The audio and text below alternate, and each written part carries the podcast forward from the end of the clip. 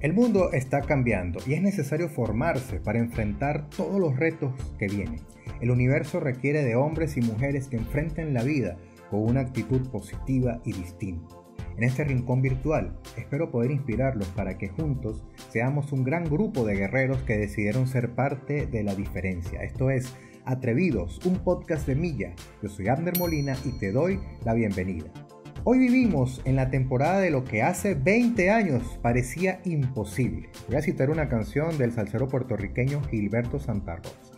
Si los hombres han llegado hasta la luna, si desde Sevilla puedo hablar con alguien que está en Nueva York, si la medicina cura lo que antes era una muerte segura, dime entonces por qué no es posible nuestro amor. El tema de hoy, saca de tu diccionario la palabra imposible.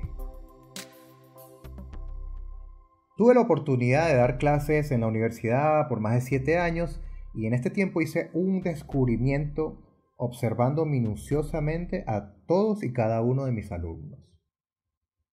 Notaba que los alumnos, luego de recibir las indicaciones para los trabajos, estos alumnos que... Habían 3 tipos de alumnos. Unos que pronunciaban palabras negativas, otros que no decían nada y otros que eran muy optimistas.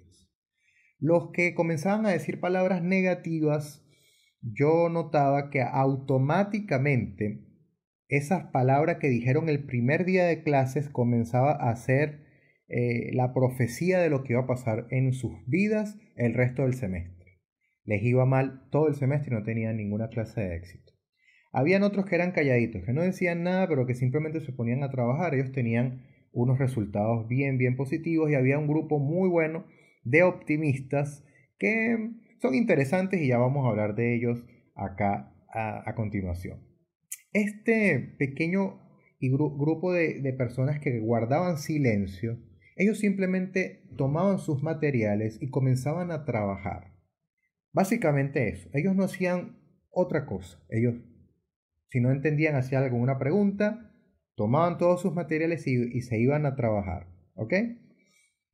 Ellos siempre tuvieron muchas buenas posibilidades de lograr éxito en cada una de las asignaciones. Había otro, entonces el otro grupo, el que era reducido, pero era un buen grupo, que al finalizar la explicación ellos pronunciaban palabras muy optimistas. Recuerdo claramente que ellos tenían sus frases. Algunos de ellos decían, eso es fácil.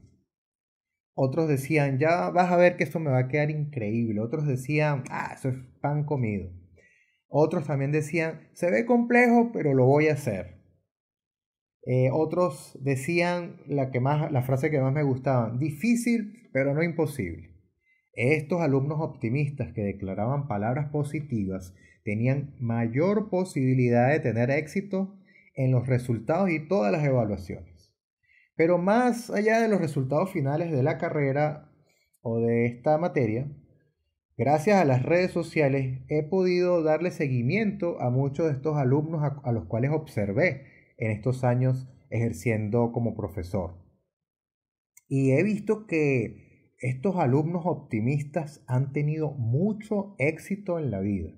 Algunos no ejercen la carrera, pero les han dado a sus vidas un rumbo bastante interesante y extraordinario.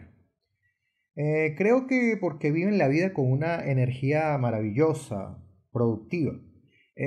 La vida es una cuestión de actitud y por eso ser optimistas nos mantiene en una energía positiva siempre. El optimista no ve imposible, siempre toma la vida con las manos y hace de cada situación una oportunidad para disfrutar.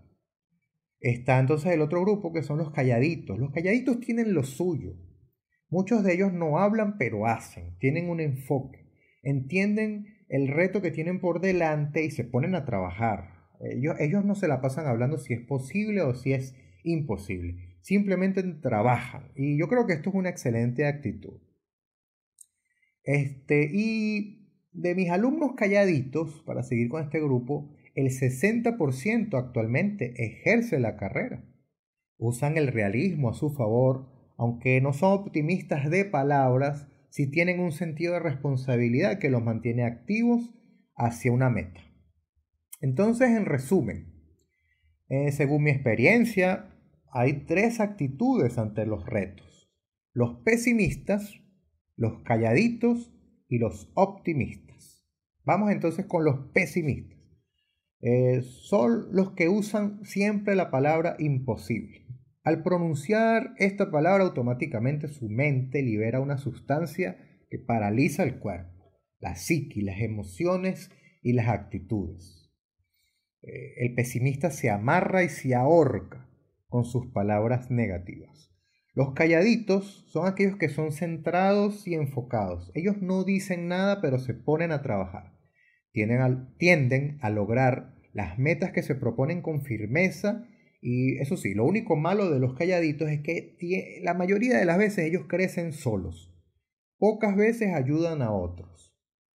Y los optimistas viven felices siempre. A todo le sacan provecho y disfrutan todas las etapas de la vida. Con un poco de enfoque, porque los optimistas tienden a ser un poco dispersos, ellos pueden lograr objetivos y se convierten en líderes que impulsan a otros. Cuando crecen, ayudan a otros e inspiran a otros, no llegan solos a la meta.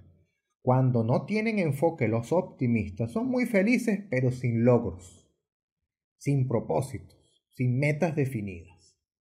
Entonces, sin importar tu personalidad, tus valores y todo lo que te define. No uses la palabra imposible, evítala, extráela de tu diccionario, porque automáticamente cuando dices que es imposible estás limitando tu potencial y le estás poniendo un cerco a tus capacidades. Lo que hoy vivimos hace 20 años no se podía ni creer, y te aseguro que lo que hoy parece un hallazgo impresionante, mañana será motivo de burla y obsolescencia. La verdad es que no hay imposibles en la vida. Vayamos de fracaso en fracaso hasta lograr que nuestros sueños se cumplan. Naturalmente estoy hablando de proyectos de vida, metas, de sueños, esas cosas que humanamente podemos hacer y que se adaptan a nuestra naturaleza posible. Sacar la palabra imposible del vocabulario no tiene nada que ver con evitar evaluar la realidad. Vamos a estar conectados con la realidad, pero con un sentido profundo de trabajo y de compromiso con eso que tenemos en nuestro corazón. Aunque tu razonamiento te impulse a ser realista, pon a trabajar a tu creatividad para que nunca tengas limitaciones en la vida. Entonces, que tengas una feliz semana y hasta el próximo capítulo.